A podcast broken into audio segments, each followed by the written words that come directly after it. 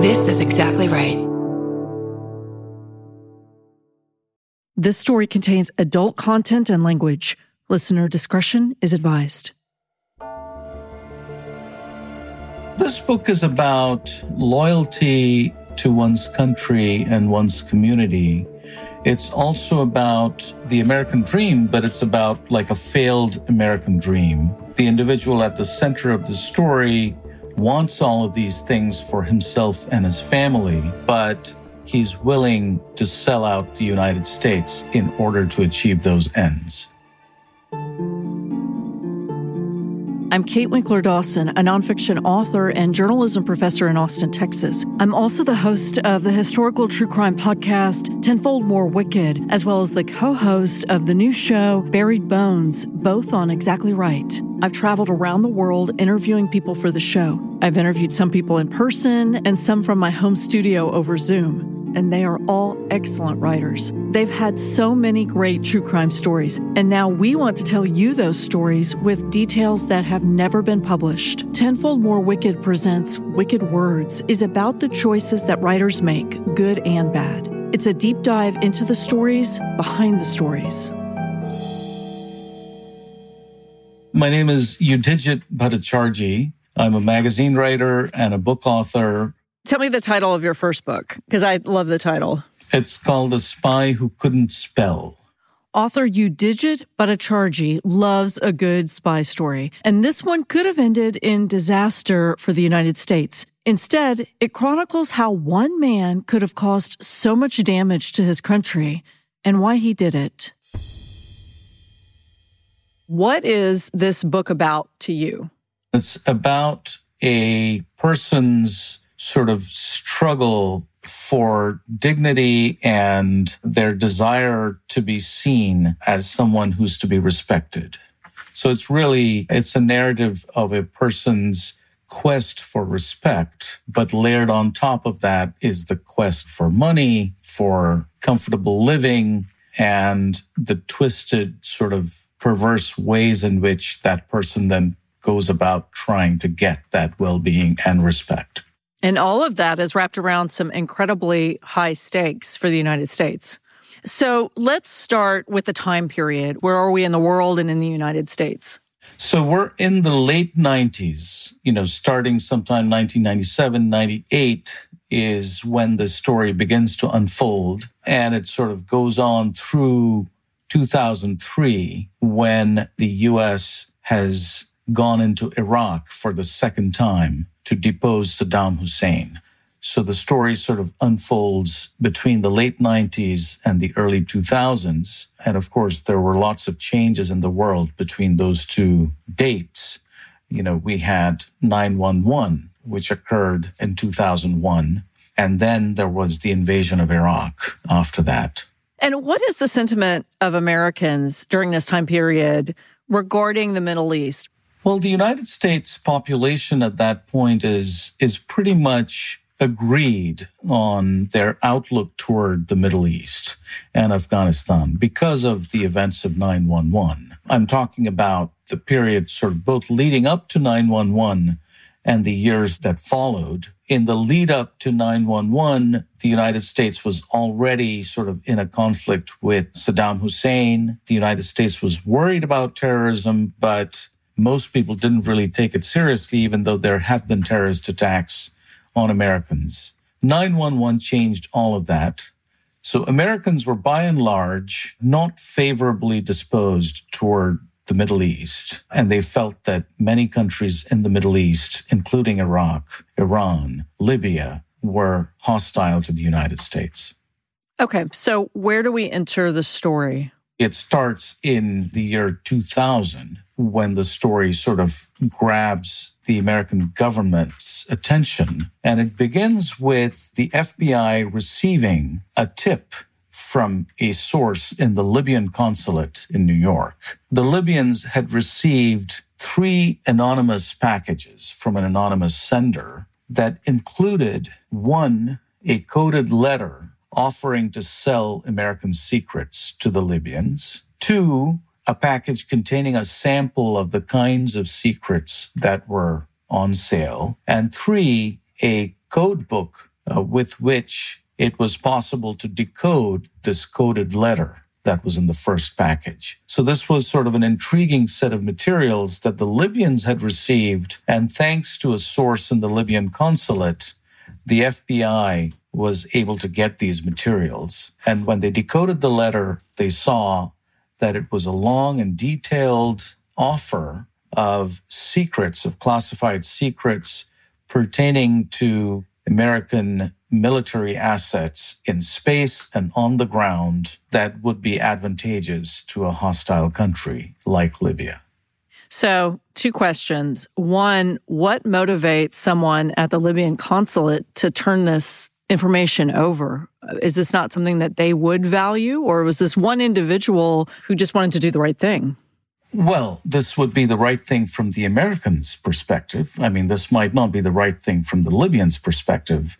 I frankly don't know because the FBI doesn't disclose its sources and methods, especially when it comes to counterintelligence. But one would assume that this was somebody in the Libyan consulate who was on the payroll of the American government, basically somebody who was a spy for us working on behalf of America in the Libyan consulate. So, someone within the Libyan consulate turns over this very cryptic package to the FBI. A special agent in the Washington field office named Stephen Carr is assigned this case.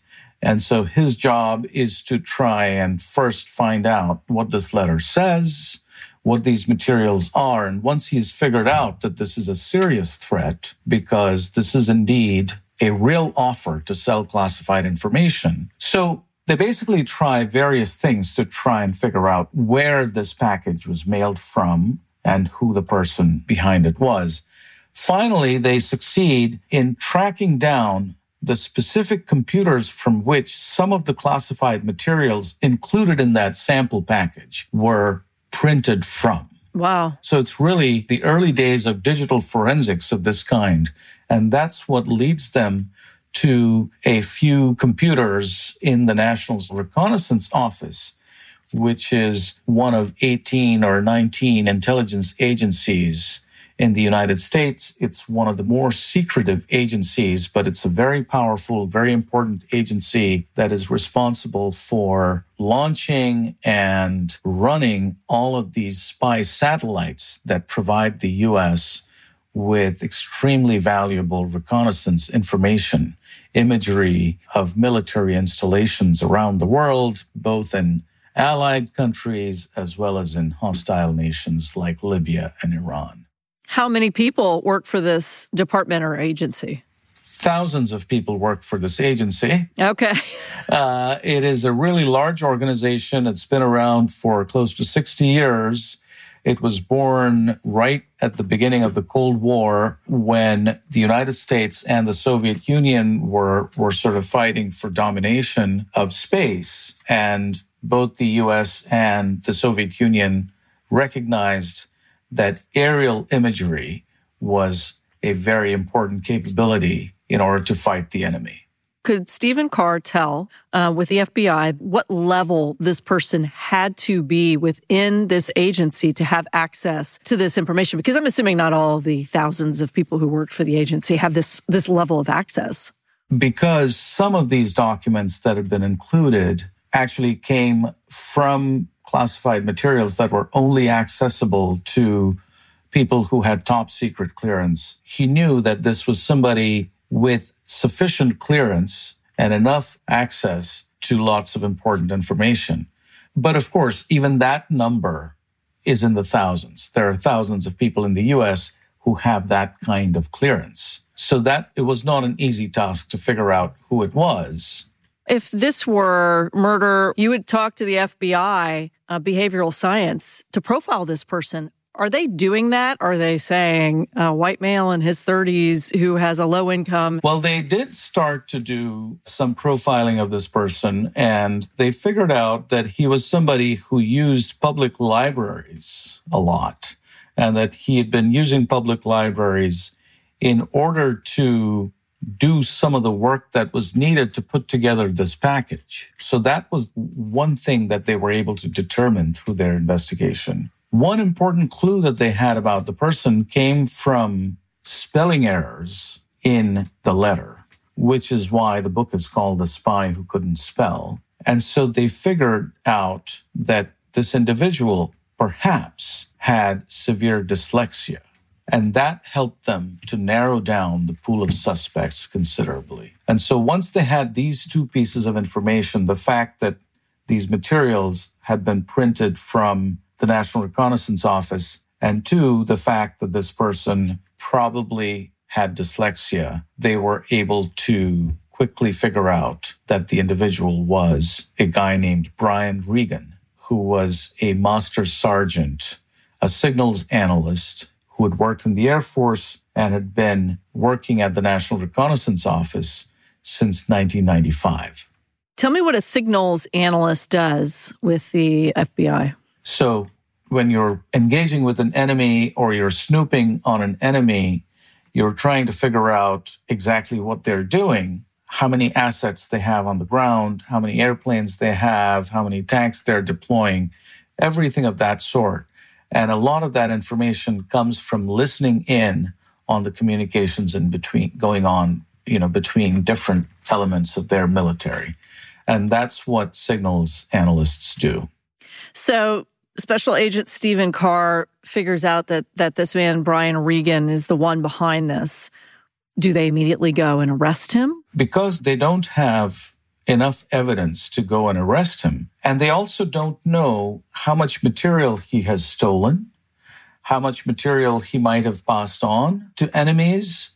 So they must figure all of this out. All they've figured out is that the person who wrote this letter, who made this offer to the Libyans, was most likely Brian Regan. That's all they know. But they can't just go and arrest him. They want to catch him red handed or they want to figure out exactly what he has done. Because, you know, if you go and arrest somebody, uh, they might say, well, I didn't do anything. You know, you can't, you can't link me to these letters. What's the proof that I wrote these letters? So they needed a watertight case. Uh, and in order to do that, they continued the investigation. They started to follow Brian Regan. They put him under surveillance. What did they find out about Brian Regan in his personal life? You know, lay that out. What is what is his background like? Brian Regan, uh, they figure out, is a man who's two years or one year away from retirement. Wow. In fact, what they figure out is that he has just retired from the Air Force after 20 years of service. Because remember, I said that they received this letter, they were able to intercept this letter in late 2000. And Brian Regan, it turns out, had retired in August of 2000. Oh, wow. okay. So they know that he's now working with a defense contractor after having served 20 years in the Air Force, five of which he served uh, as a signals analyst at the National Reconnaissance Office. So they know that he's had this 20 year background in the Air Force. They know that he's got four kids, you know, four young kids. Uh, in fact, the youngest one was barely one or two years old at the time in early 2001, which is when, you know, this investigation is, is happening. Brian Regan lives in Maryland and his wife is a housewife who's busy caring for the kids. And they figure out that even though Brian Regan is not kind of an extravagant spender, he does have significant credit card debt. And it comes from just basically being a poor manager of his money. They realize that he's in some financial distress because he has four kids and because he's concerned about providing for his family on just his retirement income. So they're trying to figure out what mindset he must have been in when he decided to commit espionage because clearly his decision to commit espionage most likely was made when he was still working at the NRO, you know, well before his retirement. Through their investigation, they're able to find out that for months and months prior to his retirement from the NRO, Brian Regan has been coming in to the office at odd hours and that he has been going into the printer room repeatedly and printing out copious amounts of information. So, so once they figure out that it is Brian Regan, they're able to look into Brian Regan's search history on what's known as Intelink, which is an intranet. Uh, it's a secure classified system of servers that connects the various intelligence agencies. And it's on these servers that a lot of the nation's secrets resided at the time. So from all of that, they were able to deduce that he had probably been printing out classified secrets and then removing them from the NRO.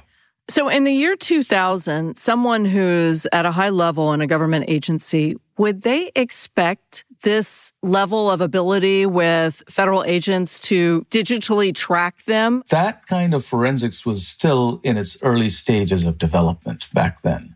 And so it's easy to imagine that the perpetrator, Brian Regan, in this case, would not have anticipated that the government would be able to track his computer activity and then figure out that he had been doing all of this. But, you know, there were people in the uh, Air Force Office of Special Investigations and at the National Reconnaissance Office who were trained to do this. And so they did have some mechanisms of tracking it, but they were cumbersome mechanisms. You know, they had to go through just tons and tons of logs, and it wasn't very easy for them to track exactly what Brian Regan had been doing, exactly which sites he'd been visiting. It took a lot of work over months to figure all of that out. And I can't imagine that anybody working in this agency would have any sort of a criminal record whatsoever.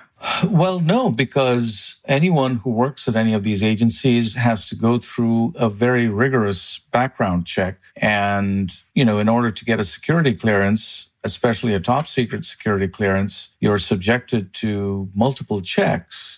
And Brian Regan had been subjected to all of those checks, but he had received a security clearance several years prior. And that was still active when he decided to steal all of this information.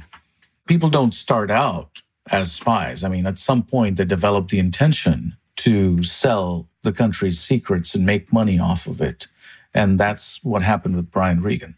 So tell me what could have happened if he had found the right buyer, Libya or Afghanistan or somebody. Let's just say Brian Regan is able to transmit this letter to a Libyan official, which may have happened, and then he's able to transfer some of these secrets to the Libyans. Well, the Libyans could have then turned around and sold it to Saddam Hussein. And that would have helped Saddam Hussein prolong the war in Iraq. Or other countries like Iran would have found out exactly what spy satellites the US had access to. And based on their knowledge of the orbits of these satellites, they could have decided to build new nuclear bunkers, or they could have decided to shift their air defense around so that it would not be visible and not be photographable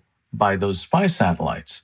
So Stephen Carr and the FBI, and I'm assuming maybe other agencies, are surveilling him. What's the next step?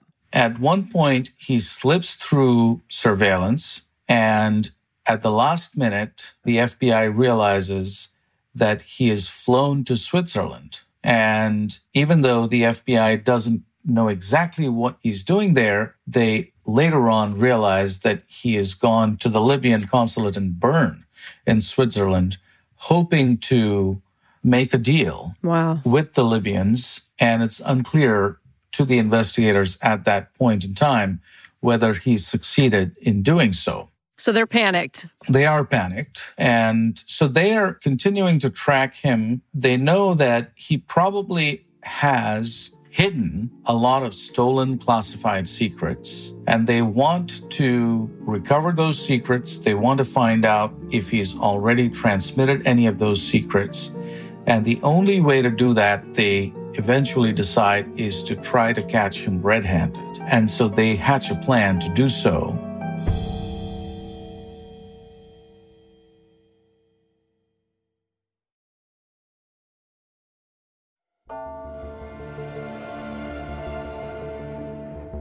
They find out that he is waiting to get his security clearance reinstated because after retirement, you lose your security clearance. And then he had started working for a defense contractor, which was going to place him back at the National Reconnaissance Office wow. to work on a project. But Stephen Carr goes to the director of the NRO, Keith Hall, and says, look, let's have him back here let's give him back his security clearance so that he can start working again at the NRO as a defense contractor, because that will give us a chance to monitor his every move and then catch him in the act of trying to sell secrets.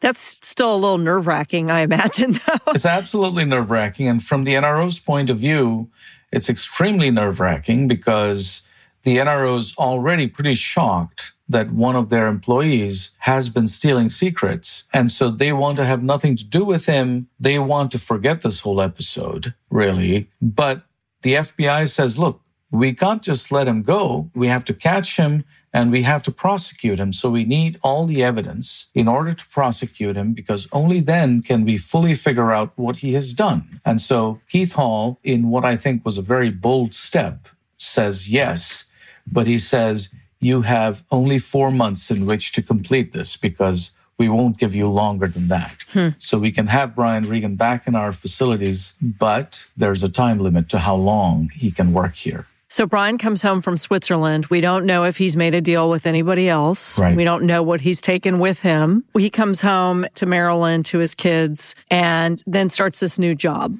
Before his first day, the FBI has cameras rigged in his cubicle so that they can photograph him at all times. You know, they've increased their surveillance of him. So they're tracking everything that he's doing. They're monitoring his computer at the workplace so that they can log every keystroke. In fact, there's investigators who are watching on a screen in a little office at the NRO. They're watching him at all times and they're following what he's doing on his computer. They can see everything. And sure enough, you know, within just the first day that he's at work, he starts doing searches for classified information that has nothing to do with his particular assignment. And so that's like bingo. He's back to trying to collect information again. How long do they let this go on? This monitoring him while he has access to incredibly crucial information?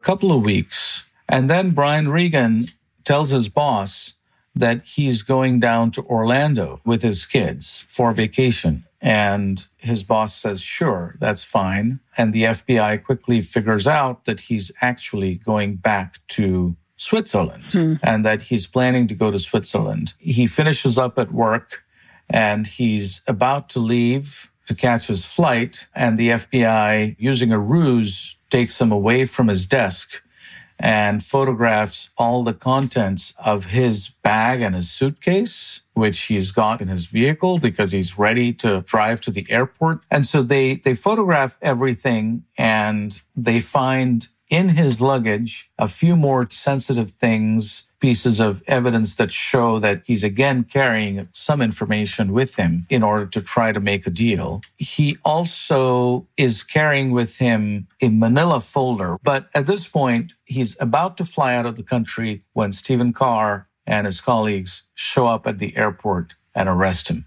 What's his reaction? Well, his reaction is a little bit shocked, but also defiant because he is quite confident that they don't have any evidence against him. He thinks that he's done his best to cover his tracks. Stephen Carr sits down with him at the airport.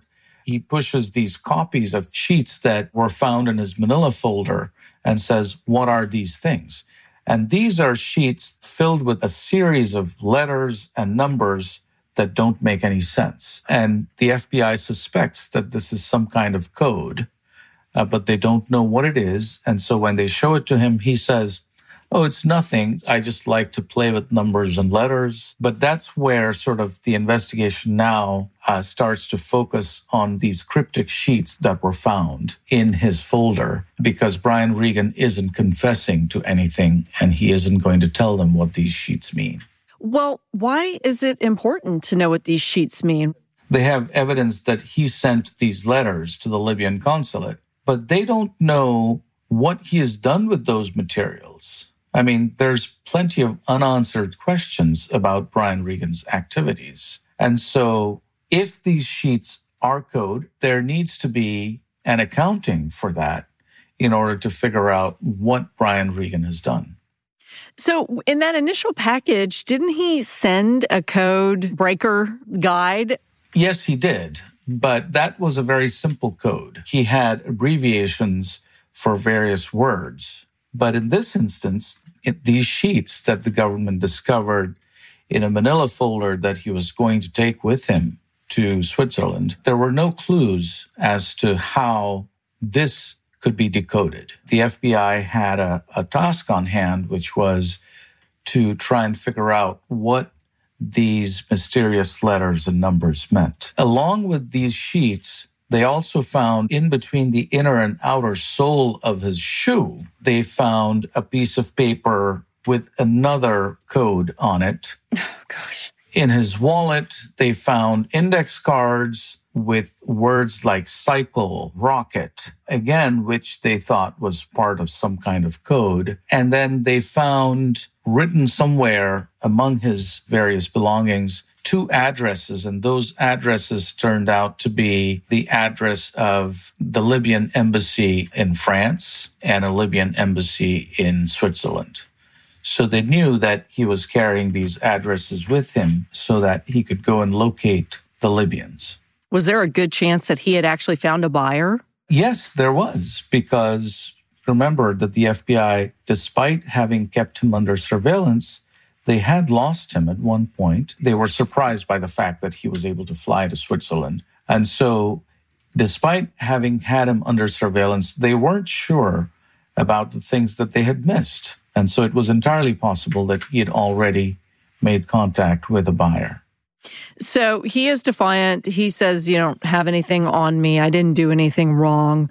And the people in charge of trying to sort out this code are stymied, I'm assuming, because the code probably has been influenced by his dyslexia. Is that right? Yes, to some extent, you know, the dyslexia is a complicating factor. But first, they have to just figure out what the code is to begin with.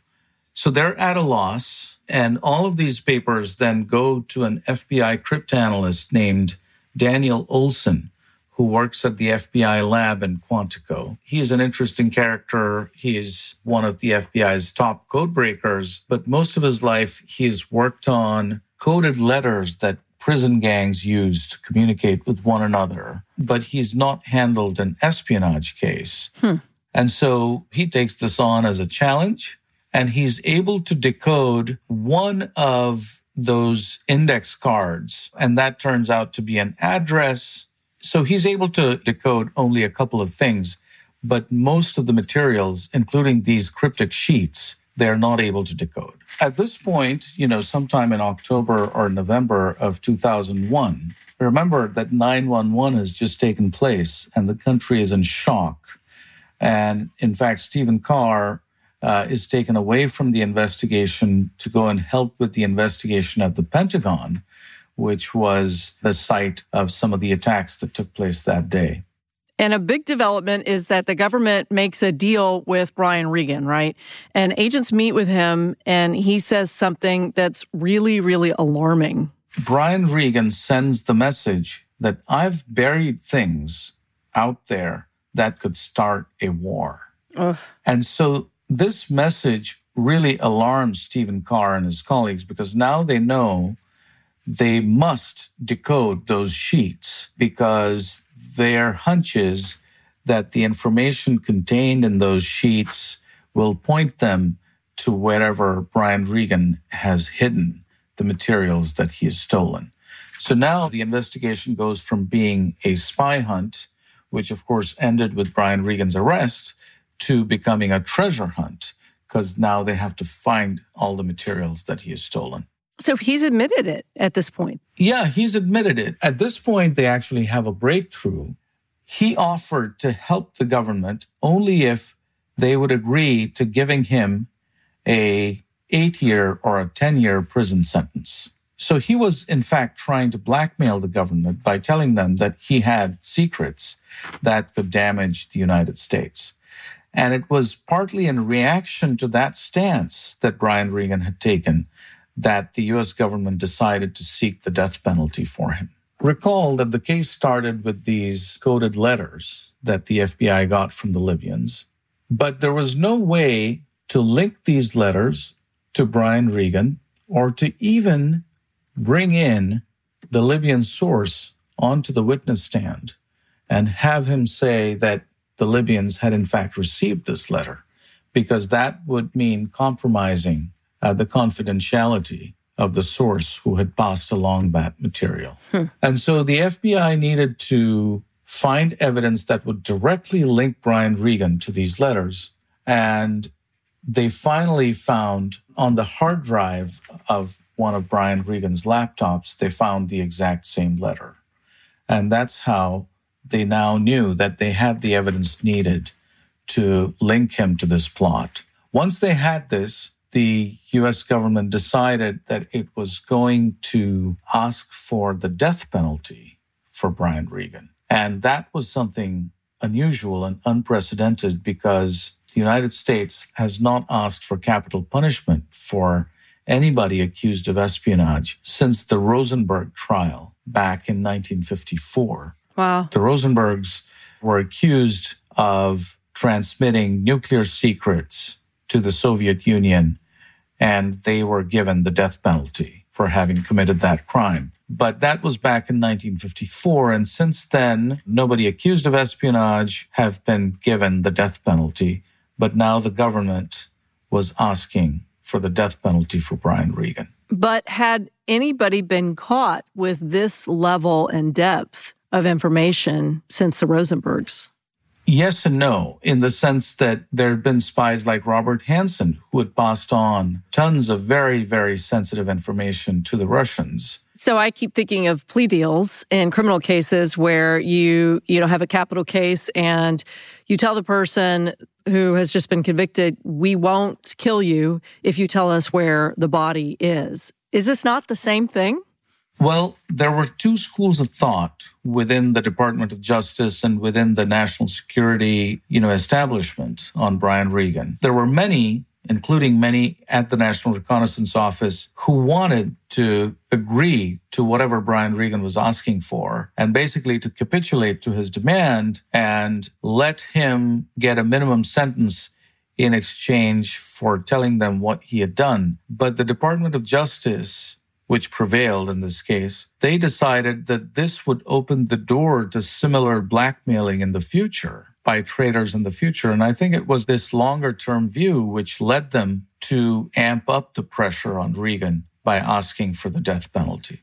I'm assuming he panicked or something like it when he got this news he was still very defiant. He thought that he would still get away with it. He thought that he might prevail at trial because he was confident that the government did not have enough evidence to link him to materials that he had stolen. Hmm. Because the government at this point still didn't know where he might have kept those things. And so perhaps he thought look, even if they're able to prove that I was searching for these things, they can't prove that I took them. Right. So the case did go to trial. The trial didn't go as he had hoped. Hmm. And Brian Regan was convicted on charges of attempted espionage. And an interesting thing had transpired in the meantime. He had sent his wife a letter from prison asking her to go out into the woods and bury little toys in order to cover up his own acts of having hidden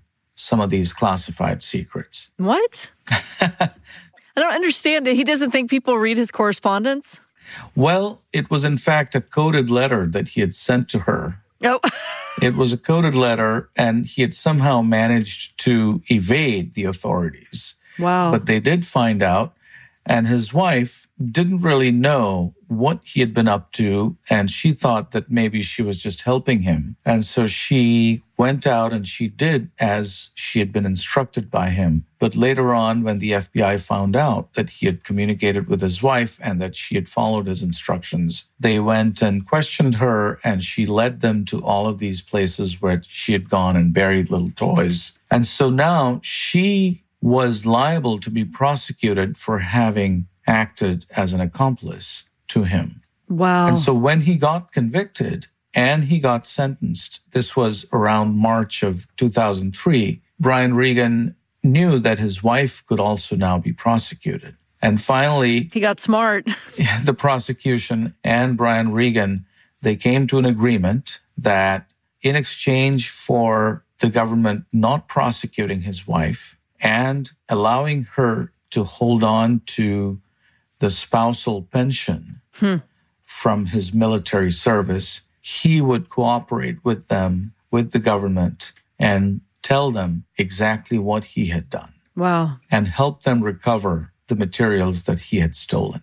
So it's the least selfish thing that he's done through this whole story.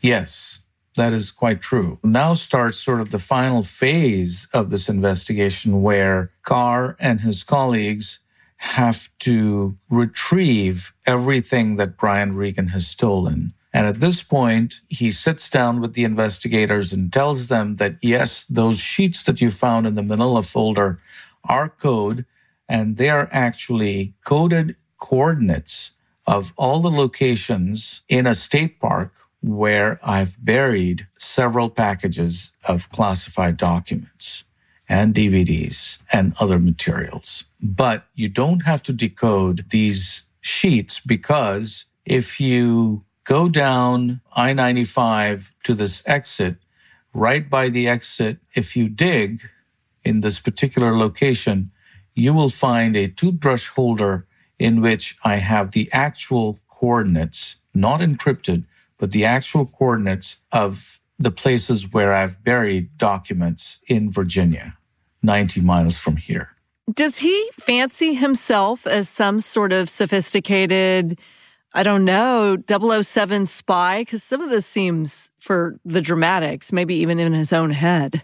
Uh, he's certainly got some delusions of grandeur, and he thinks of himself, you know, he's got a fantasy running in his head in which he is like a 007 character who's so smart and who's who's so skilled at espionage, he thinks he can hoodwink the government. And so you're right that some of this is delusional thinking. But regardless, it turns out that he has indeed buried these materials in Virginia, and the government is able to retrieve all of those materials. But they've also found in the toothbrush holder another sheet of encrypted coordinates. And these are actually coordinates of locations at the Patapsco State Park in Maryland, not far from where I'm sitting right now in Silver Spring, where he's buried seven more packages in seven locations. Wow. And here's the tricky part, and here's the twist to the story.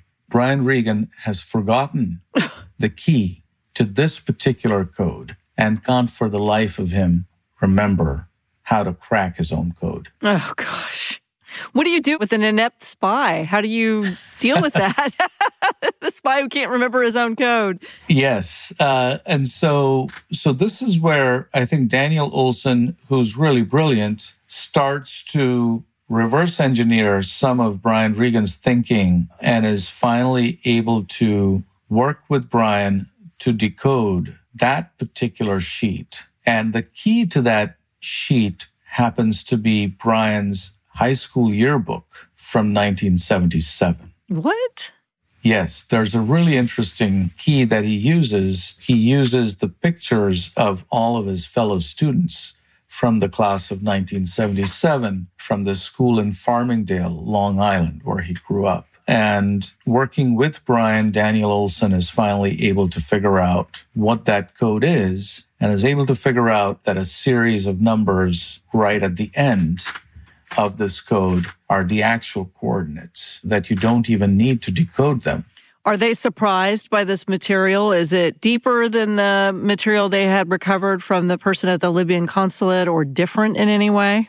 It's of the same kind, but it's just as sensitive. It's just as important. It's Wow. just more of it. But they aren't able to go and dig this up right away because even though Brian has provided now the, the locations, just those locations are not enough because he's used a system of nails on trees at these locations to determine exactly where he's going to bury these things. So, in other words, if you just have the coordinates for these locations, which Steve Carr did, and you go out looking for the materials, you won't find them because Brian had also worked into his scheme an added layer of protection where there was a certain distance from these coordinates that the things were actually buried. Did he remember that? I hope. Well, so he remembered some of it, but not all of it. Also, keep in mind that GPS and these coordinates, they're not absolutely precise. You know, it's like they're accurate within a radius of a few dozen meters or, or maybe a dozen yards or so. So it proved to be far more difficult to actually find these packages. And so Stephen Carr had to get special permission to get Brian Regan out of jail. And he had to bring him to Patapsco uh, so that Brian Regan could help identify the exact precise locations where these things were buried. It took several weeks for them to recover everything. What was the reaction of his wife and children to all of this? I mean, you were saying she was shocked and then even more shocked that she was being charged as an accessory in a felony case. The kids were too little, but the wife was extremely bitter. He kept saying that he had done this for the family, but of course, that did not comfort her in the least because Brian really ruined their lives by committing this act of betrayal against his country. Do you think this was really about money? I do not believe that this was about money in entirety. Yes, to some extent, it was about financial security because Brian Regan was concerned that he wasn't going to make enough money after his retirement. But I think even more than that, this was about Brian Regan's need for validation, his need to prove to the world that he was a lot smarter than people gave him credit for. And this is partly because of how he had struggled, especially in childhood, through high school, and even through part of his professional life, to counter this image of being a sort of somewhat dim witted and not very smart and socially awkward fellow. He always thought that people weren't taking him seriously, that people were not respecting him enough. And this was most likely tied to his dyslexia because from childhood,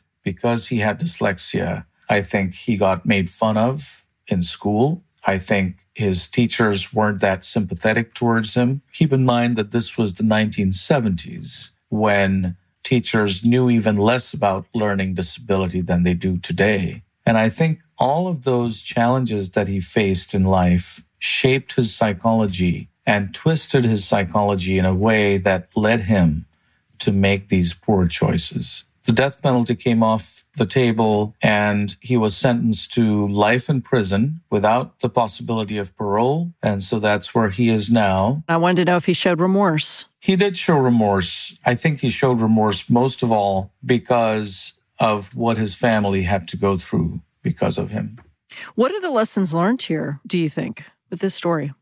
I think there's multiple lessons. I think the most emotional lesson is that people with learning disabilities need to be treated much better than they are in the world. Because if Brian Regan had had kinder mentors and supervisors and colleagues and classmates, I don't think that he would have grown up with the kind of psychology that ultimately influenced him to do the things that he did. I also think that there was a big lesson learned here for the intelligence community in terms of protecting digital information, classified information that exists in digital form, because what Brian Regan did was a precursor to the loss of information that resulted from Edward Snowden's actions mm-hmm. several years later. You know, we can debate about Snowden's motivations for doing what he did, but both Edward Snowden and Chelsea Manning were able to exploit the same vulnerabilities that Brian Regan had taken advantage of. So I think there's a great lesson to be learned about the insider threat within the intelligence community.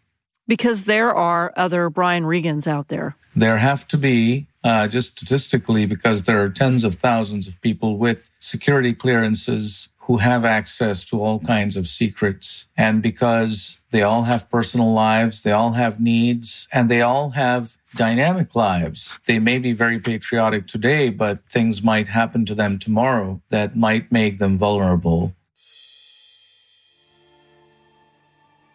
On the next episode of Wicked Words, Liza Rodman on her childhood babysitter, the serial killer.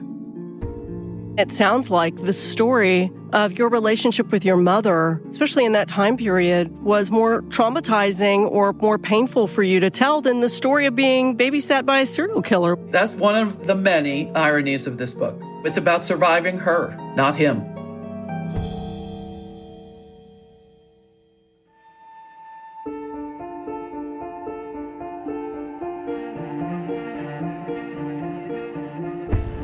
My new book, All That Is Wicked, is available now, including the audiobook. All That Is Wicked is based on our first season of Tenfold More Wicked. You might think you know the whole story of killer Edward Rulloff's crimes, but there's so much more. My book, American Sherlock, is also available. This has been an Exactly Right Tenfold More Media production. The producer is Alexis Amorosi. Our mixer is Ryo Baum. Curtis Heath is our composer. Nick Toga did the artwork. Ilsa Brink designed the website. The executive producers are Georgia Hardstark, Karen Kilgariff, and Danielle Kramer. Follow Wicked Words on Instagram and Facebook at Tenfold More Wicked and on Twitter at Tenfold More. And if you know of a historical crime that could use some attention, especially if it happened in your family, email us at info at tenfoldmorewicked.com. We'll also take your suggestions for true crime authors for Wicked Words.